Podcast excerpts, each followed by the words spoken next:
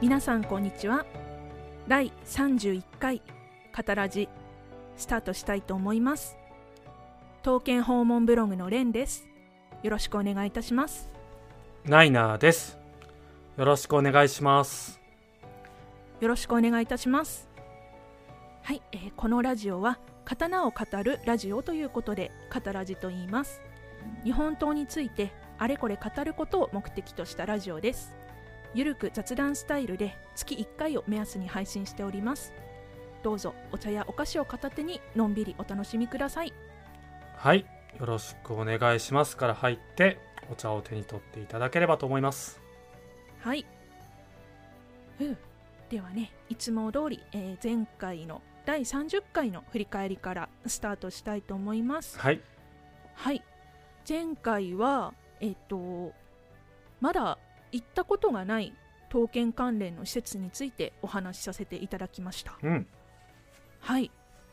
ね、いつもはこのここ行ってきたよって話はこれまでラジオでも何回かお送りしてるかと思うんですけれども、はい、そういえばそうあの行きた行きたいけど行ったことがないっていう施設の話をしたことなかったよねっていうことからね、うんうんうん、話してみたんですけれども、はい、私はあの欧州文庫さんですかね、岩手の、うん、とかあと神奈川の木村美術館さん、結構マイナーなとこをちょっとお話しさせていただきました ね, ねなんか聞くまで知らなかったような、はい、まあ、場所であるだとか展示情報だとかっていうのがちょっと聞けて、うん、まあ、またはよく聞くのに実は行ってないよねということが喋っていく中で見えてくるっていう、まあ、なかなかなんですかね、あの私は知ってるとかいや知らなかったみたいなのが発見できて、うん、結構面白い回かなっていうふうには思ってます。そうですよね、新たな発見って感じの回でしたよね、うん、はい、途中ねちょっと推しの博物館を紹介したくなるテンションになっていったりするので、うんうんうん、そういったところも見どころとして聞きどころとしてお聞きいただければなという回が第さんじゅっかいっていう記念回ですかね、節目の回でした。お、そうでしたね。はい。というわけで、ぜひ前回の第さんじゅっかいも聞いてみてください。はい。はい。ということで、今回第さんじゅういっかいは何をやるかと言いますと、えっと読書感想会でございます。はい。久々ですね。はい、そうですね。いつでしたっけ？前、えっと前にも読書感想会みたいなのをやったことがあるんですけど、図録の紹介ですかね。そうですね、前回は、はい、あの図録を紹介するとしたらどんな本がいいんだろうなっていうのを第にじゅうよんかいかな、うんうんうんうん、でお話しして、その時は展示がそもそもあって図録があってなので、はい、まあ展示が面白かったよね、こういう刀が展示されていたよねっていう東京国立博物館の話をして、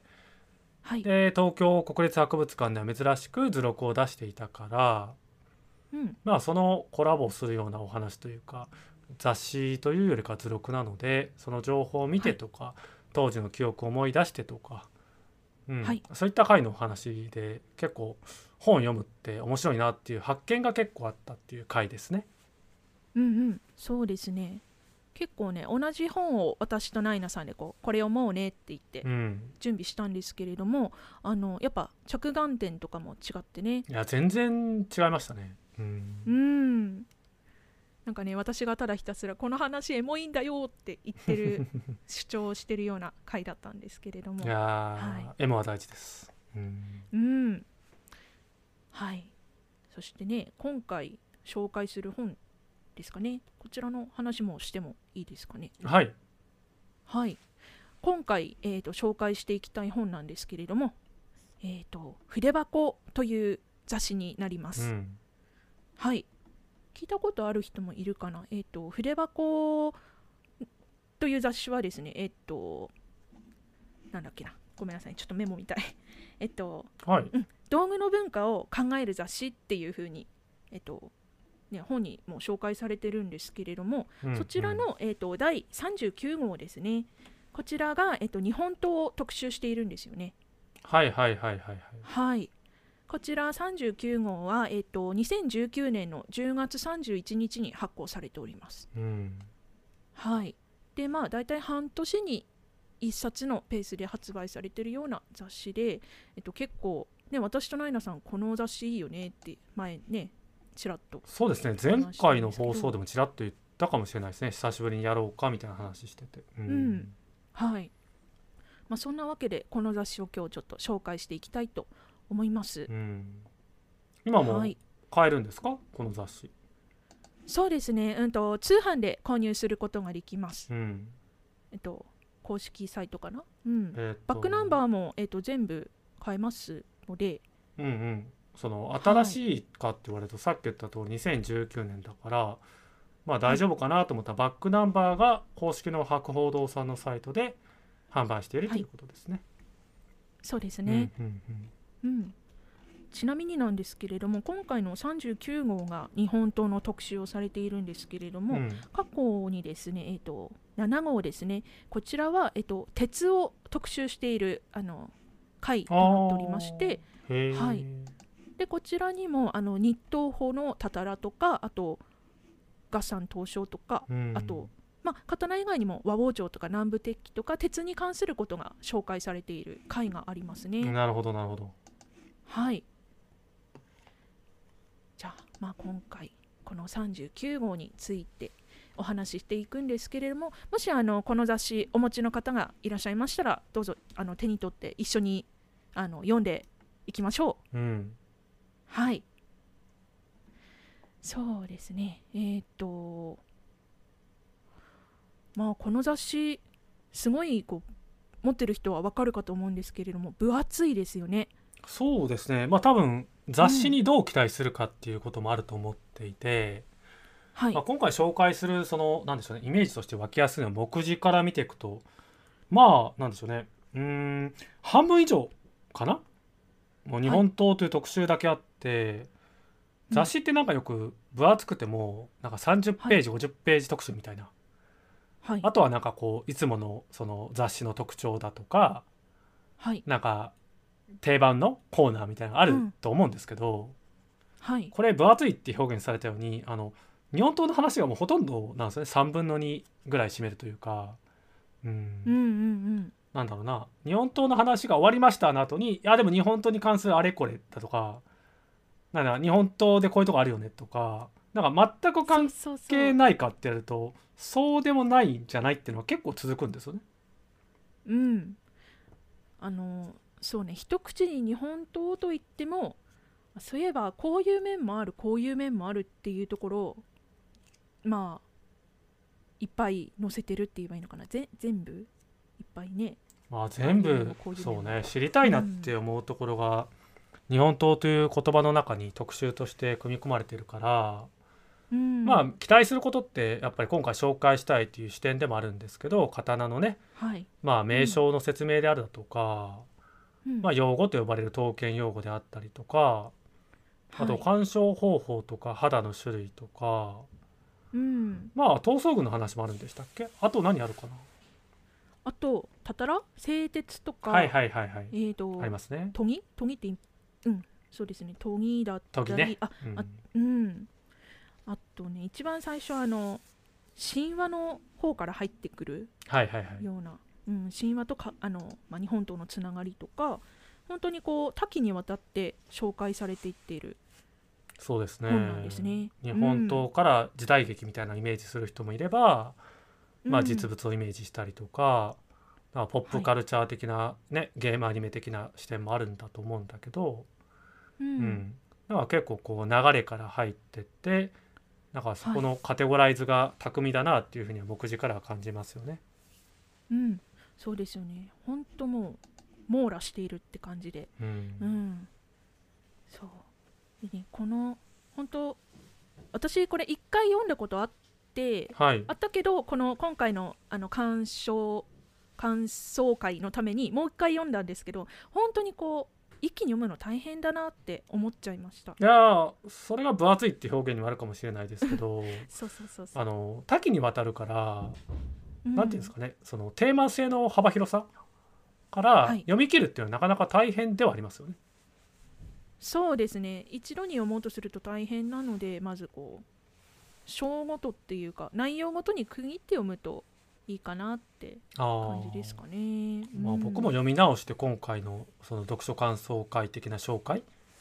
はい、うん、に挑んだんですけど、まあ、改めて自分が興味があるなってとこついつい深掘りして読んじゃうって読み方にはなりましたね。うんうんうん、うん、そうですね。そう、これね、あの内容多岐にわたって、渡ってるって言ったんですけれども、うん、あの逸話系の話は実はあんまり入ってないですよね。ああ、そうですね。そのワンポイントアドバイス的に刀を紹介したらこの刀ちょろちょろみたいな話はあるんですけど、うん、メインではないんですよね。そうですね。あんまりこう刀にどういう物語があってっていうよりかは、その日本刀っていうものがどういうふうにできているとか、そういう感じの視点で紹介されている感じですね。まあ、道具の本なので、そのものづくりとして、うん、まあ、刀がどうあるかっていうことが語られている本だなっていうのは感じたから、はい、作り方であったりとか、そのエピソードというか成り立ちというかね、刀の成り立ちとか、うん、まあ、そういった道具のものとしての焦点にフォーカスがあって多岐にわたるという広がり方、うん、そうはい、ではありますね。ですね。うん。はい。まあ、だからこそ紹介しがいがあるというか、うん。うん、だからこそこうなんだろう、そのあたりに手がなんですかね、あのかゆいところに手が届かないって意味での手が届かないっていうか、そのだからちょうどこういう情報欲しいんだけどなかなかないよねっていう時にようやく現れた本っていうイメージが僕はすごい強いです。ああ、はいはいはい。そうですね。あの確かに私がこう本を買い出した頃にこう個別で一個一個買ってたものが全部こうまとまってて、うん、これだよ、これが読みたいんだよみたいなイメージはありましたね。そうね。だから断片的には雑誌には何か載ってたりするんですよ。例えばことわざとかね、そうそうそう、うんうん、あとはさっきのたたらの話とか、その一個ずつはあるわけですよ、はい、展示紹介とかね、うんうん、刀の展示紹介とか用語とか、けどこれをこんだけコンパクトにまとめたものってなかなかないかなっていう意味ですね。うん、そうなんですよね。そんな感じですかね。購入理由はナイナさんは。ああ、購入理由ですか。うん、ああ、そのつもりで喋ってなかったけど、今改めて購入理由はって聞かれるとまあ、読んだ感想というか読んだ時に思ったことが今の話だから、はい、まあ、なかなかないなって気づいたって言い方であって、買った理由はね、あのー、食代切り三忠目当てですね、うん、はいはいはい。あのー、座談会が特集としてあって、で、うん、そこの何か紹介がインターネット情報であったのかな、そこから雑誌が欲しいなと思って買いましたってなったら、はい、読んでみると座談会に限らず今の感想の通りで、はい、いやこれは人に勧めたいレベルの雑誌だなっていうふうに気づいたって言い方ですかね。うんうんうん、そうですよね。うん、そうなんです。私も、うんうん、そう。この本すごく当時あのツイッターなどで皆さんがいいよいいよって紹介されていたので、はいはいはいはい、私も、うん、へえ買ってみようかなって思っていたら、うん、全然刀とか関係ない友達からこれ見つけたんだけど読むあげるよって言われてもらったんですよね。うん、ラッキーって、はい、ありがたいことに、はいはいはい、そうなんですよ。でこう、ね、読んでみたらさっきの感想の通りこれだよっていう、うん、最初にこれ欲しかったっていうっていうところで、うん、そうね、最初にこれ欲しかったって思うのはう、ね、きっとそういうの読んできて、はい、あこれだなってようやくたどり着いた的 な, なんかこう感触を得れる本ではありますね。うん、あそうですね、うん、いろいろ読んできたからそう思うのかなかもしれないですね、うん、はい。いや思いのほかすごいなっていうのが感想だから僕の中でも、まあ、特に僕は研ぎが一押しで、うん、はい、結構カラーの写真が並ぶとなんていうのかな、なんか写真名みたいな構成もあるじゃないですか、はい、ちょっとポエム挟みながらみたいな、うんうんうん、じゃなくてなんていうか写真しっかりあの工程しっかりなんかそのための意味が論理的にしっかり書かれてるっていうのはなかなかなくて、うん、結構真に迫った内容だなって思いましたね。そうでしたね、うんうん、そう私も次のページ読んですごく分かりやすいなって思ったんですけど、うんね、本当にこの砥石がこれだけいっぱいあってそれはどういう用途に使ってそれで刀がこういう状態になってっていうのを結構なんかね細かいけどシンプルに書いてくれてるっていう、うん、写真も合わせて分かりやすく書いてあったから結構スルッと読めて楽しかったですね、そこのところ、うんうんうん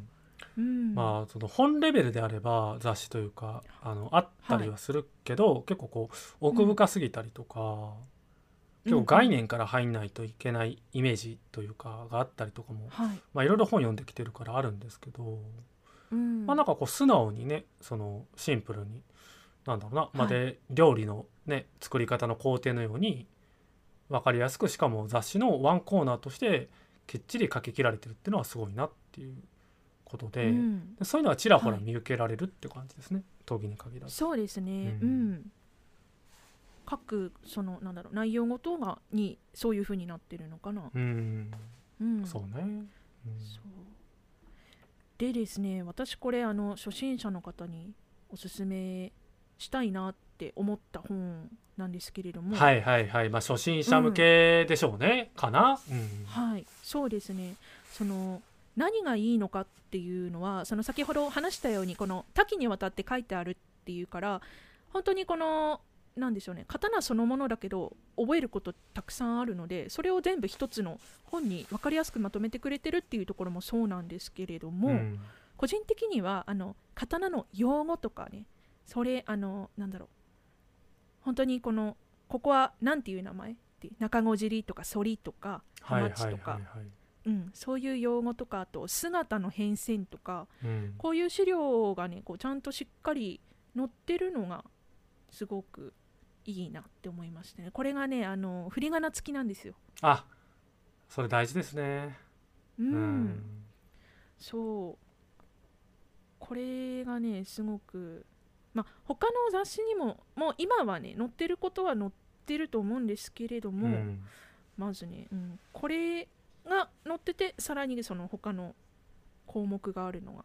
いいなって思いましたね。そうですねだって、うん、今の一つ一つのトピックを聞くとそういうのって雑誌で今まであったじゃんって思われること多いと思うんですよ、うんうん、ただ徹底的なんですよね。そのなんていうか割いてる同じページ数があったとしたらここまで書き切ってるのってあると、うん、なんていうかさっきの中堀尻の話じゃないけど僕も知らない刀剣がいっこぐらいやっぱりポッて見つかったりとか、うん、あとイメージするときになんていうんだろうな刀のその幅がここからここまでをこうするみたいなその定義意味付け的な書き方が、はいはいはい、ちゃんと細かいじゃないですか。そうですね、うん、なんだろう何が一番分かりやすいかな、まあ、例えば物打ちなんかはどこからどこまでっていうのそうなんかこうついこの辺みたいな注釈的になりがちじゃないですか。はい、一応その定義してるじゃないですか、うん、そうするとイメージとしてはこの辺かながよりフォーカスしやすいみたいなちょっとした細かさなんですけどそう、うん、そう持ってる人はねにじゅうよんページにじゅうごページ見てほしいんですけど、はいはいはい、あちょっと開き直しますね記憶で喋っちゃったんで、はいドーンってね大きく刀の図が載ってるんですけれども今ナイナさんが話してくれたようにちゃんとねこの中子はどこからどこまでとかね町上はどこからどこまでとかってすごくね丁寧に書いてあるんですよね、うん、だからこれのおかげで中ほどとか物打ちとか聞いてたけど、うん、横下とか町上って僕あんまりこう自分の中で用語としても使ったことがないし、うん、意味としてもイメージできてなかったところがそのうん、あこういう寸法で考えたらいいのかっていうのもむしろ納得したっていう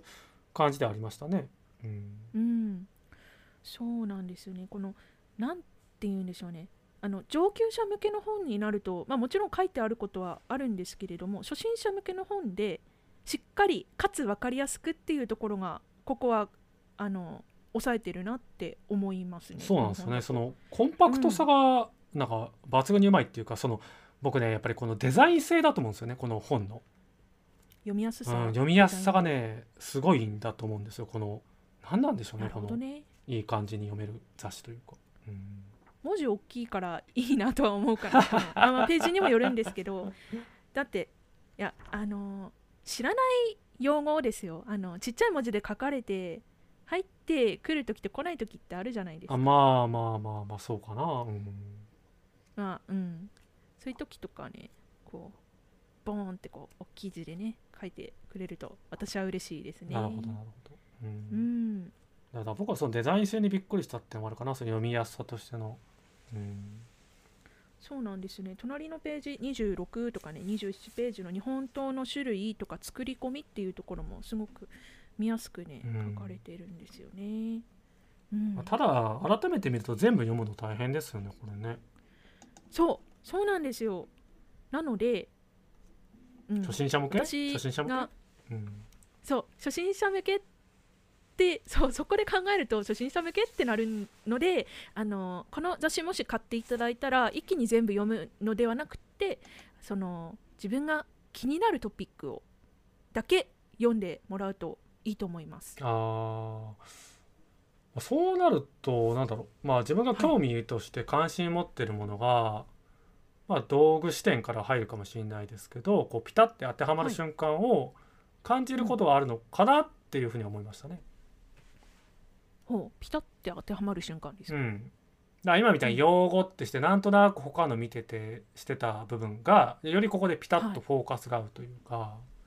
いうんうん、なんていうか知らなくて教えられるっていう要素もあると思うんですけど、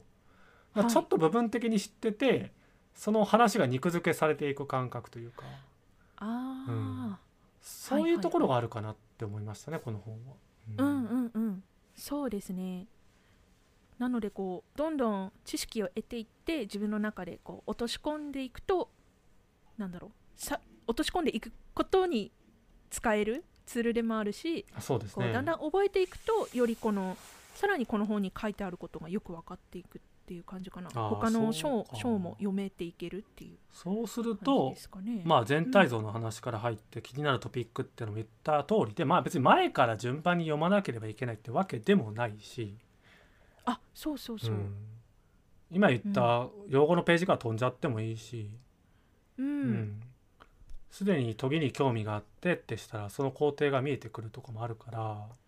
はいだからなんでこんなに進めてんだろうと思うぐらい な, なんかね魅力があるんですよね、うん、うん、そうなんですよね。という感じでこう、ね、ちょっと今最初の方でこう全体像みたいな感じのことを紹介させていただいたんですけれども、うんうん、あそうね読んでていかがかってことですよね、うん、はいそうですね。ここからはちょっとこう内容を読んで突っ込んでいこうかなと思いますが、うん、よろしいでしょうかね、うんうんうんはい、そうこの本読んで改めてね読んでみて結構こうだったんだとかこれってどうなのみたいな疑問が出てきたのでちょっとそれを紹介していこうかなと思うんですけれども、いいですよ、うんはい、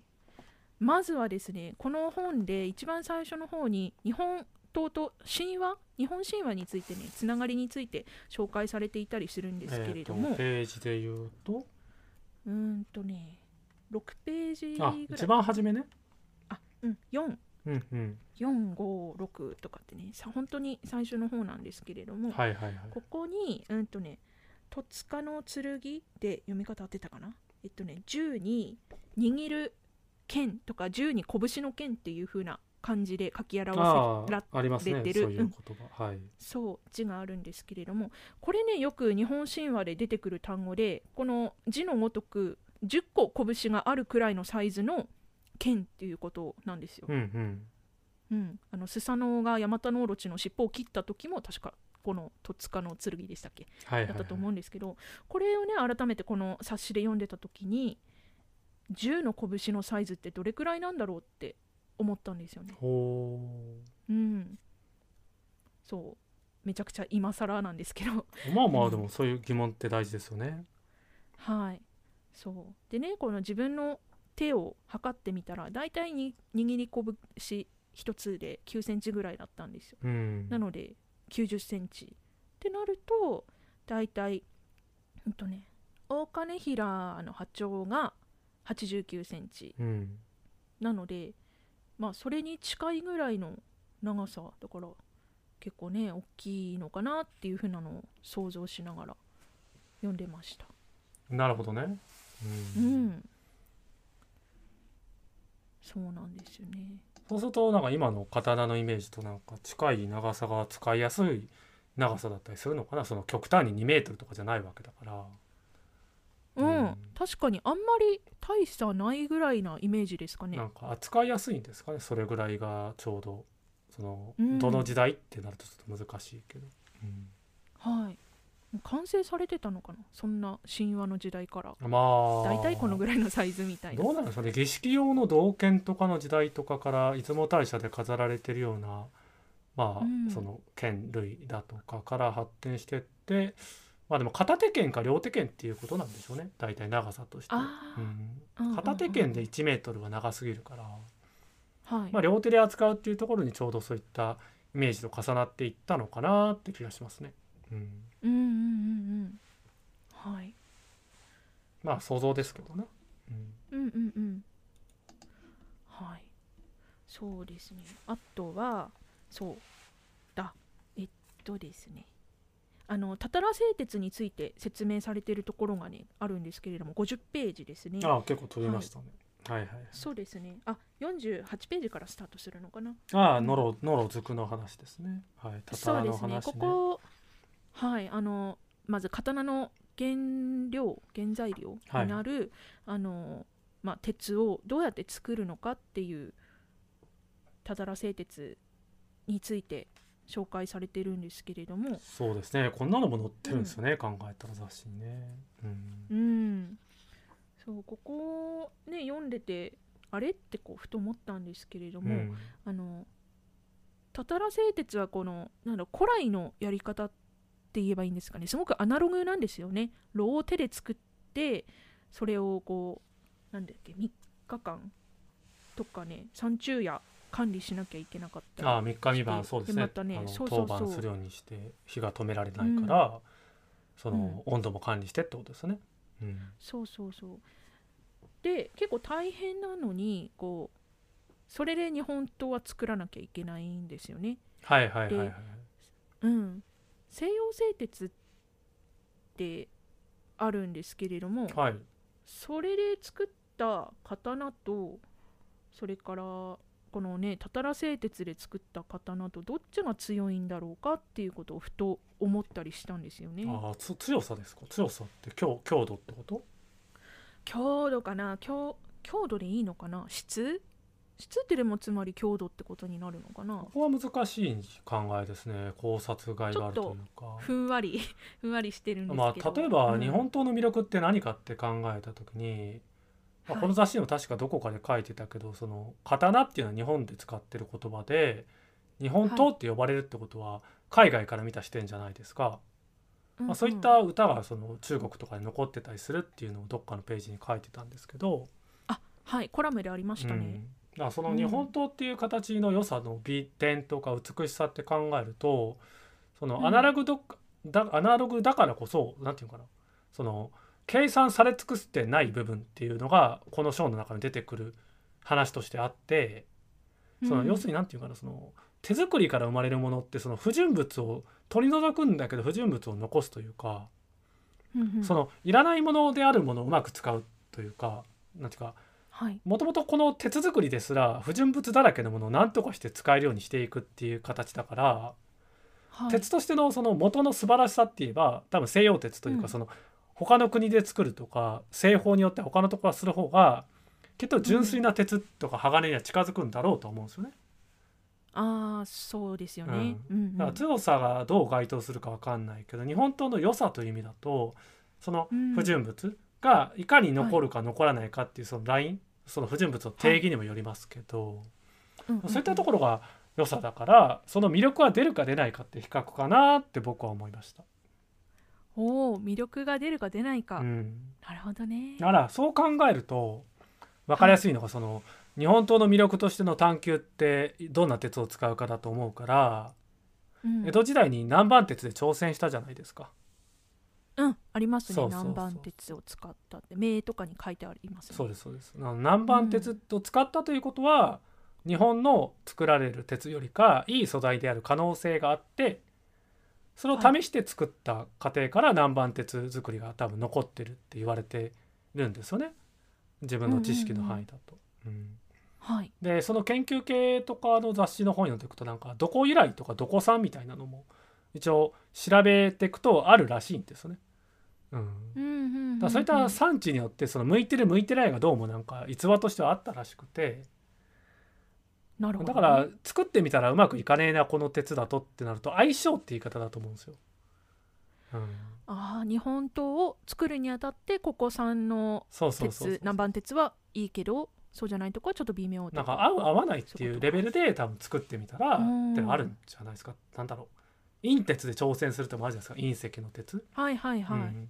まあ、そういった素材の探求ってずっとあったんだろうなと思ってて、だからこそここで書かれているようなアナログチックで古来のやり方、うん、でなおかつそれで作るものが昔から美しいというか適している、うん、そういう完成形として見るとなんか面白いなって歴史は感じますけどね。なるほどね。はー、うん、まあでもみんな西洋製鉄ばっかり使ってるっちゃ使ってるのは日常ですけどね、うん、そうね、日常のものは、ね、大量生産できるのって西洋製鉄ですよね。そういうことですよね。そうね、だから、うん、そこの章のこの話の章で言っていくと、うん、はい、まあ、西洋製鉄のあり方で変わってって近代に入っていくけど歴史的にはまだまだだし、その多分さっき言ったように日用品として日本刀および製鉄技術だから包丁であるだとか、はい、まあ、この工程見れば分かるんですけど、そのまあケラ押し法とかで作ってってできてくるものって何も玉鋼だけではないってことじゃないですか。はいはい、そうですね。でそれが刀にとってはあの不要という言い方かもしれないけど、うん、刀以外のものにとってはその刃物の材料としては優れてるわけじゃないですか。うんうん、うん、包丁とかハサミとか、そうそうそうそう、別の刃物ね、うんうん、とか、まあ、そのなんだっけ、夜間的なものとかなんていうんですか、ああいうの中中鍋、あ、鍋鍋とか、そうそうそう。ってことは生活に密着できたことだと思うんですよ、うん、そういった製法から生まれる鉄製品っていうのがなんかこうくまなくね、うん、使えるというか、うん、うん、まあ、じゃあ部分的にいらない部分がなんか食べ物でいうとちょっと骨は食べれないみたいなことあるかもしれないけど、魚みたいなね、けどなんていうかな、肉とか魚みたいにこう使い切るみたいな、うん、はいはいはい、でそういったものによって残っていく残ってないがあるから、うん、なんか非効率なやり方で効率的に効率的にというか、そのまあ自然からいただいたものをくまなく使うみたいな発想が根底にあるのかなみたいには感じますね、うん、あー、なるほどね、確かに確かに、うん、そうね、ごじゅうさんページにね、その今話したとこの図が載ってるんですけれども、はい、まずね、製鉄したものがこうケラとズクっていうね、はいはい、ものにこうなって、それがこう ど, どのものに使うかみたいな、そういう話だったんですよね。あ、そうですね、まあ、ケラとズクというか、うん、ケラ、まあ、日本刀が向いているやり方がまあケラだったかな、うん、ケラ押し法だったかなですよね、ケラ押し法で、うん、そこから、うん、生まれるものがってことですね、うんうんうんうんうん、でケラの中にズクだったり玉鋼っていう形だから、うん、まあ、要は鋼を作りたくて作ってて、鋼 ひゃくパーセント できるとは限らない作り方ってなかなかこう非効率ですよね。うん、そうですよね、うん、そう確かあんまり取れないっていうふうに書いてましたもんね。そんなにいっぱいいっぱいではないっていう、うん、だから 近, 近代に入ってくると、まあ最近ね、なんかこうその環境を大きく語るつもりはないけど、なんていうかこうリサイクル発想とかじゃないけど、うん、何かこういったうまい使い方をするっていう発想と大量生産時代っていうことのマッチングでいくとなんか、はい、なんか感慨深い、ね、作り方の違いっていうふうに僕は思っちゃいますね。うん、うーん、へえ、結構深く考えさせられる章ですね、このたたらっていうところで。そうですね、今もだって日東宝がたたら製鉄を年にいっかい行ってるわけでしょ。そうですね。うんうん、でそこから得られた玉鋼を使って作ってる現代東照さんが比較的多いという構図ですもんね。うんうんうん、しかもわざわざ復活して作ってますからね、この製法って廃れたのに。あ、そうですよね。一時ね、やっぱそのさっき言ってた非効率とか、そうそうそう、そういうのでなくなりかけてたのを保護してでね、うん、やってるっていう。そうそうそう、うん、再度こう知ってる人とか製法とか頑張って情報をかき集めて再現していったっていうことですからね。うん、うん、エモいな。そうなんですよ。そういうのがギュッと凝縮してるページがちらほらっていうのが、うん、さっきみたいな話で語れるのにたくさんあるんですよ、はい、うん、そうそうそうそう、うん、そうなんですよね。まあだから鉄全盛期だったらもっとね、室町時代とかだとなんか消耗品のように使ってたんでしょうから、はい、刀とかも、うんうんうんうん、大量生産、うんはい、大量生産って言いながらこの作り方で大量生産してたんだなとかちょっと面白いんですけどね、うん、結構え大丈夫なのって思っちゃったんですけどそれで大量生産まあいいのか、品質がちょっとどうなのかは。いやでもめ、ね、いい刀もたくさんの室町の刀も残ってるんですからね、うんうんうんうん、はい、そっか、まあ、使われてる時代が全盛期ですよ、やっぱり刀もね、うんうんうんうん、で使われてなくても美としての全盛期もあったりするから、その神道とか新神道の見方も面白いんだなっていうことが、うんまあ、この本で結構たどれるんじゃないですか、そういった歴史も、うん、おさっき逸話が少ないみたいに言ったけど、刀としての歴史はちゃんとね、はい、皇帝としてとか、そのさっき初めの方に言ってた作り方、うん、その作り方ってその、うん、作りって意味だから言い方が難しいんだけど、その形って言い方かな、うん、の変遷、うんうんうんうんはい、も感じ取れますもんね。そうですね。その辺はね、うん、さんじゅっページぜん後あたりかな、姿の変遷がにじゅうはちページにあるから、うんはいうん、ここにねちゃんと用途とかね、どうしてこの形になったとかっていうのが書いてあってね。そうなんですよね。だから用語見ると知ってほしいって思っちゃうの、うん、やっぱりところどころちゃんと書いてますかね。古刀がどこからどこまでとか、うんうんうん、多分ここの本のどこかに探せばあるけど、そのその神道の定義の話も確かちゃんと持ってきてくれてたはずだし、あー文章で書いてあったのを読んだ。なんかねやっぱりね隙がないんですよね、うん、そうやって語るとね、この本ってねそう書いてんだよなと思って、うんうん、そうなんですよね。神道便宜、あそうそうそうそうでした、うん、慶長神道便宜ですね。うんうんうんうんうんそうそうそうそう慶長以来かな、慶長以来神道、うんうん、そうあの、ね、今ちょっとたたら製鉄の話をさっき長く話したんですけど、今またちょっとこのよ長さとか用語に近い話をして思ったんですけど、ついつい深掘りしてしまいましたが、うん、はい、ちょっといいですか。この用語解説めっちゃ分かりやすいんですけれども、うんうん、あのあれって思ったのが、はいはいはい、金筋砂菓子っていう単語皆さんご存知かと思うんですけど、あの刀の発注の働きですかね、はいはいはい、その単語が載ってないんですよ多分。えっとね何ページぐらいかな。えっとねちょっと待ってくださいね。うんとなんか波紋とか書いてたとこだからうーんあれどこ難しいな。波紋の解説ってありましたっていうところから入るといいのかな。うん、あ、あったあったあった、えっと、結構先のページになりますね。えっとごじゅうはちページです。かここになるとあれか、刀の鑑賞の仕方をメインで紹介してるのかな。あでもまあ用語ですね。あ確かに確かにその、うん、鑑賞の仕方そうね、実はって言い方するとあの刀の鑑賞方法まで載ってるんですよね。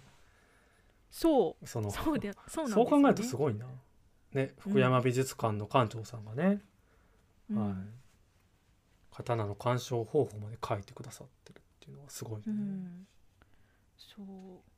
でここにまずそのさっきあの別のページで見た大きい刀の図で見たような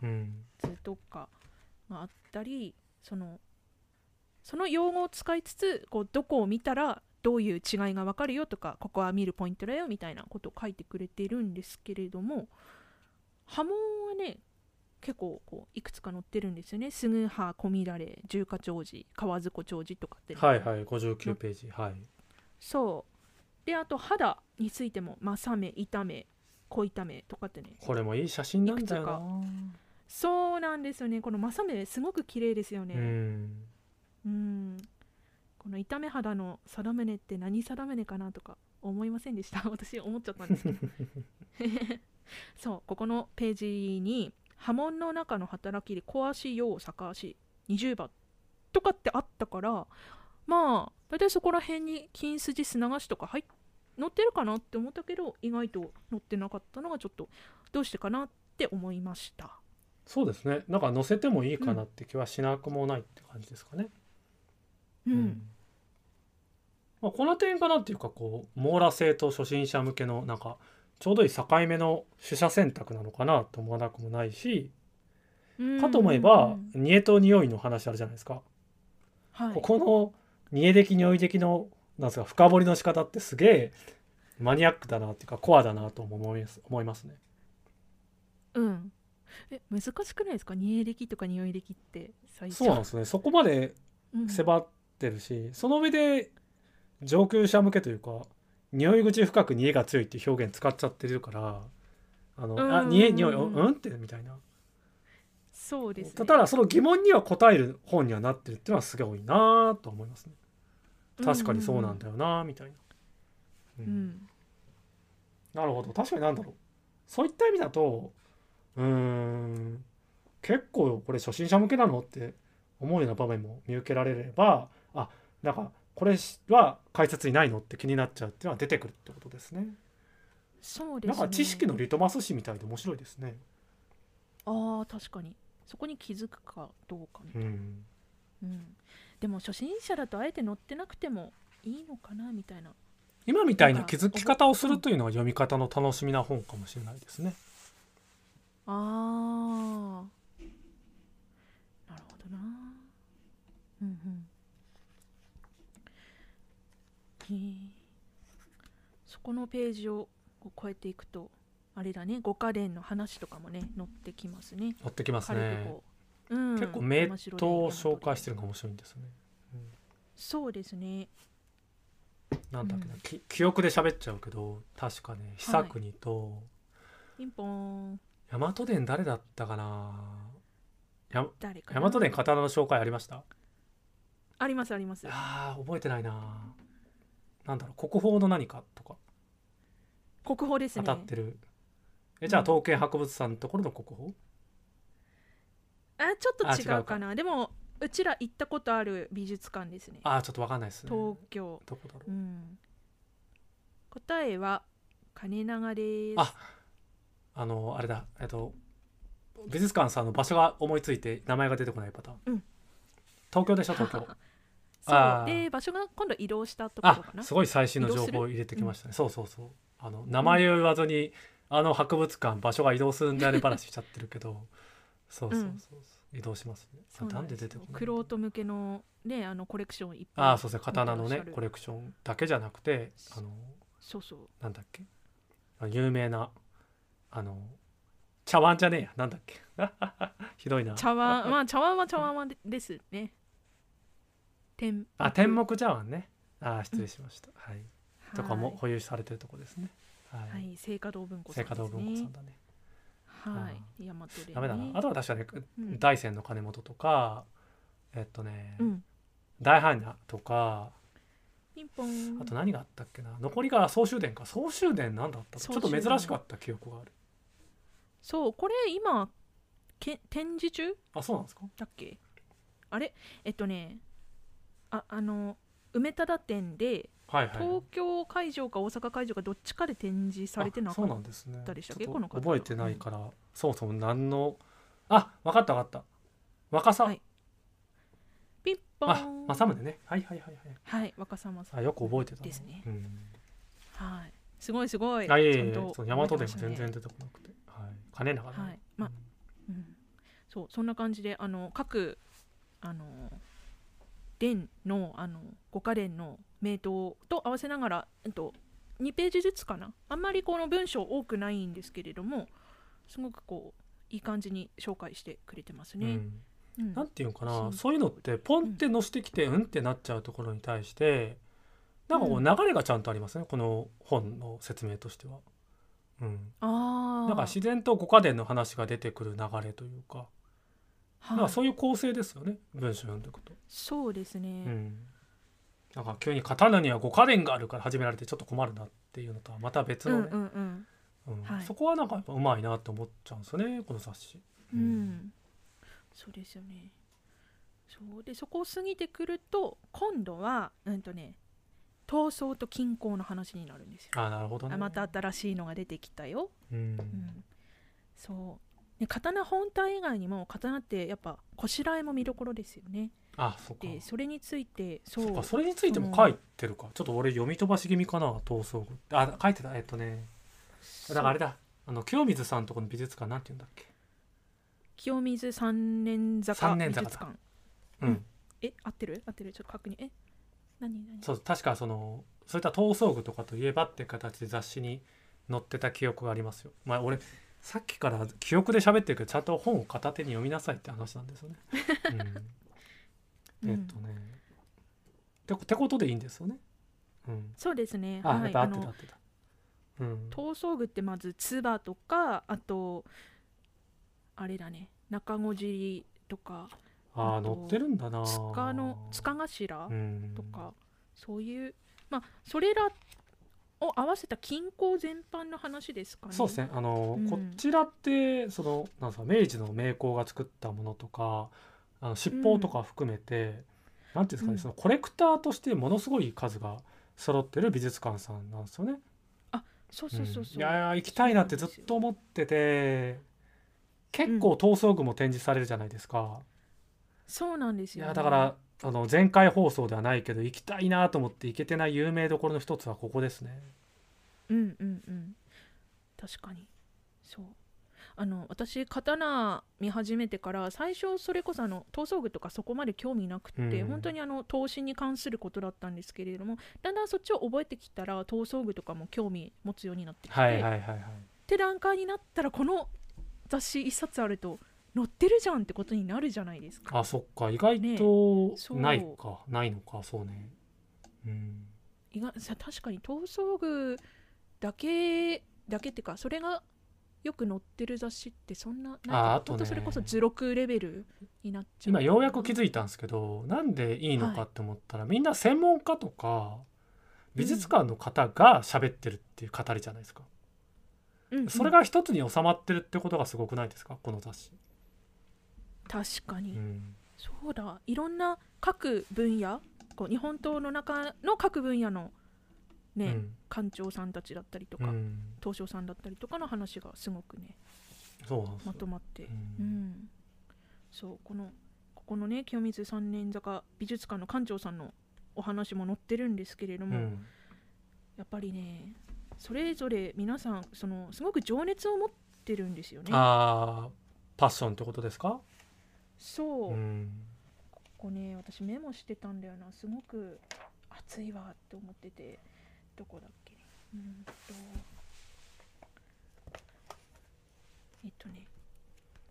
ななじゅうななページこのはいはいはい館長さんが書いてるとこで一番最後の方にね、えっと、私はこれらの美術工芸品を日本の方々に知ってもらい正しく評価されることを願って美術館を開きましたから始まるここの最後のとこなんですけれども、はい、本当にこの日本人のにねこの自分の国のいいものをこう知ってもらいたいとかこれからあのその明治のね名作を超えるものが生まれてほしいっていうふうなことをねあの書いてるんですけどあその胸を打たれます、ね、そのテーマすごくいいですね。例えば現代東照さんもそうだし、うん、そうだな明治かまた時代置物とかそういった工芸品なんかあったりしても、はい、現代の方がそれを超えるぞみたいなことを作ってるエピソードとかも、ね、あったりしますから、うん、その過去がいいかもしれないし、はい、過去が最高の時代できたこともあったかもしれないけどやっぱりどんな伝統工芸品であったりだとかもの、はい、道具っていうのはまあ、今だからこそそれを上回るものが作れるかもしれないと思ってチャレンジしている、うん、そのことがこの雑誌だからこそかもしれないんですけど伝わってくるなって思いますね。ですね、ういやまあそういった熱いパッションとか情熱って意味だとね、座談会が僕目的で買った雑誌だったんですけど、はい、本当にね燭台桐光貞の再現の話は良かったですね、うん、そうここも熱かったですね、うんうん、ここねそうこいいですかまたそのまま話しちゃって。あ、大丈夫ですよ。私が、うん、ここ読んでてすごくえー、って思ったところあるんですけれども、うん、あの東証さんですね、燭台桐光貞を再現するためにあの宮入東証が、はいはいはい、研究したことが書いてあるんですけれども、光貞ってあのまず波紋もすごいけれども写りっていうものがねすごくこう綺麗に出てる目立ってるあのまず刀なんですけれども、その研究にいちねんかん費やしたっていうところにすごく衝撃を受けたんですよね。うん、うん、でまずそれを再現するためにすごいこうたくさん実験されたっていう話も書いてあって、うん、あなんかちょっと途方もないようなよくチャレンジしたなっていうそうですねね、気持ち見に行ったからこそ分かる寄付というか参加、まあその刀剣プロジェクトって名前だったかな、うん、徳川ミュージさんミュージアムさんの話なんですけど、この話っていうのは、まあ、寄付を募って、はいまあ、あのこの手柏と燭台桐光貞という、まあ、やけみとなった方に対しての、はいまあえーまあ、裁判というよりは再現作という形でお答えするというプロジェクトで、うんうんで当時どれくらいできるのかなって待っててもなんかこう今言われた通りでいちねんかん、えー、と作ってるというよりいちねんかん研究してるから始まってるわけですよね。はい、うんまあ、先ほど宮入さんって言われたのりひろさんだと思うんですけど、その宮入のりひろさんがそういった形で、うんあのまあ、数を多く打ったりとかそういった進捗をその美術館を通じて報告しつつ最終的には出来上がったものは展示されて見に行ったわけですけど、うん、僕はね、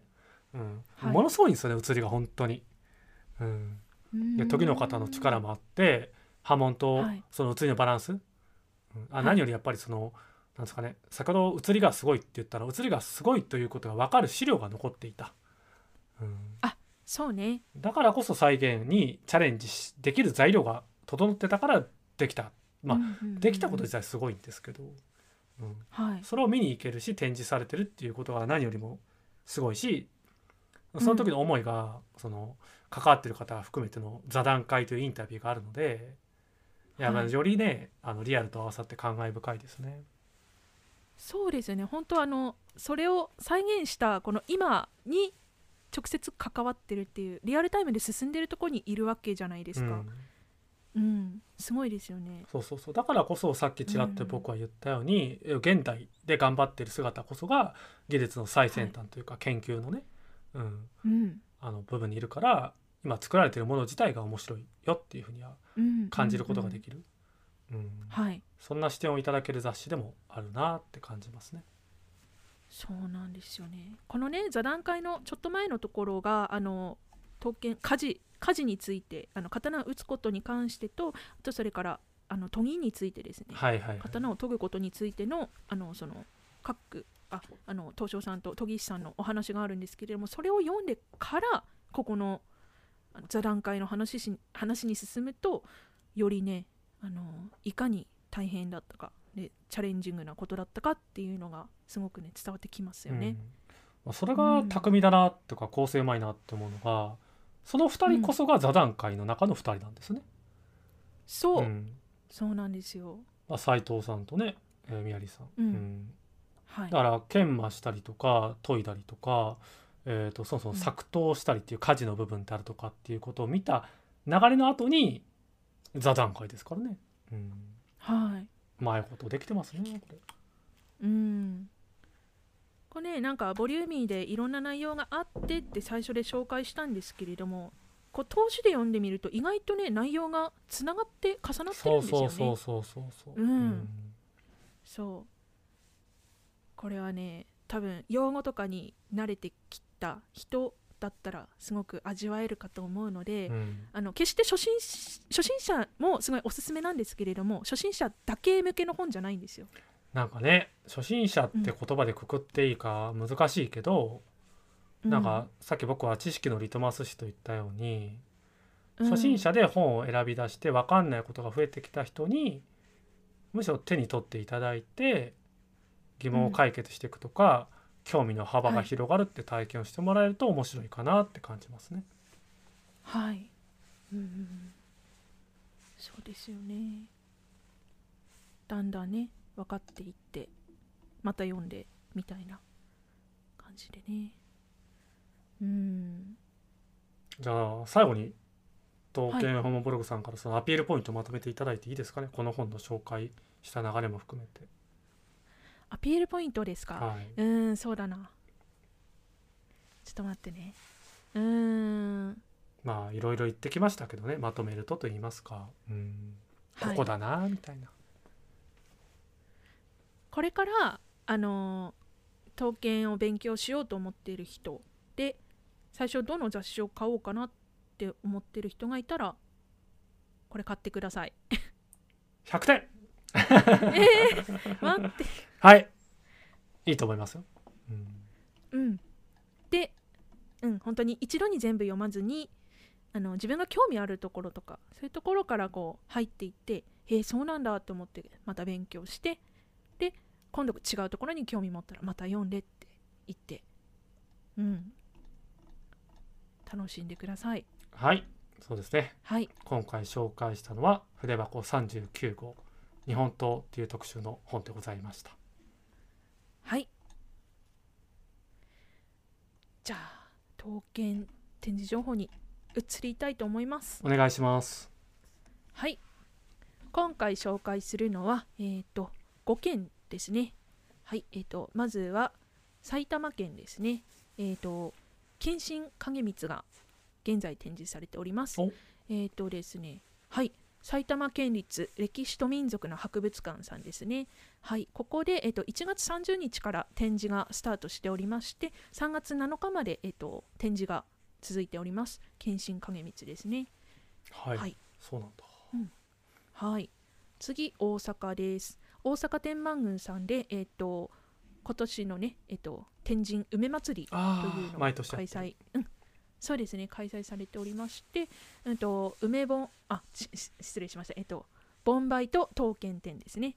うん、こちらの梅祭り自体がなんかちょっとあの、ま、このご時世の影響でちょっと縮小してるのかな。でもこの刀剣展はやるようですね。中止ではないんですね、うんうん、よかったよかった、はい。こちら期間が、えー、とにがつじゅういちにちから始まりまして、にがつにじゅうはちにちまで開催されております。はい、はい。次は、えー、と東京ですね。東京が、えー、とにてんあります。まず最初は、えー、と後藤美術館さんですね。こちらは、えー、と刀の展示ではないんですけれども、えー、と中国の陶芸展という展覧会ですね。ここで、えー、とこの後藤美術館さん所蔵の刀も展示されます。いいな、はい。こちらがにがつはつかからさんがつにじゅうはちにち間の約いっかげつかんの展示なんですけれども、私も一度見に行ったことがあるんですね、うん、何年か前にこの、えっと、中国の陶芸品の展示の時に肝臓のコレクション、そうですね、たまにやってくれますもんね、うん、そうすごいね、いいんですよ、うん、持ってるものが。そうなんですよね、これおすすめです。意外とね、はい、いいものが揃ってるんですよね。はい、今日ねちらっとあの話題に出した聖華堂美術館さん、あそこに行ってからここにそのまま行っていいものをボンボンって見て、なかなか衝撃がありましたね。あ、そういうルートが一番ね行きやすいかもしれないですね、うんうん、ついでで行くならね。そうですね、うん、はい。じゃあもう一件東京ですね。えっとおなじみの刀剣博物館さんです。こちら、えっとだいろくじゅうろっかい重要刀剣など、えー、新指定展という展覧会がございます。こちらが、えー、とにがつにじゅうしちにちからしがつじゅういちにちまで開催されております。はい、はい。えー、と最後ですね。今度は、えー、と愛知県の徳川美術館さんです。こちらで五月雨号が展示されてされます。えーとはい、これからですね、えー、とさんがつみっかからさんがつにじゅうはちにちまでの展示となっております。以上です。はい、ありがとうございます。はい、さて、えーと今回は本の紹介という回だったんですけれども、はい、いかがでしたでしょうか。そうですね、まあ、たくさん紹介したい本があるなって中で、うん、まあ、はい、僕らの回でいうとにかいめに、うんうん、この筆箱さんという雑誌を紹介できたのはすごく良かったなっていうふうに思いますね、うん、またやりたいね。やりたいですね、うん、この本ね、そう、私たち最初の方にこの、まあ、どういう本かって紹介した後にこう結構私が内容本の内容をね、こうところどころかいつまんで話してみたんですけれども、伝わったかな。いやー、本を買っていただければ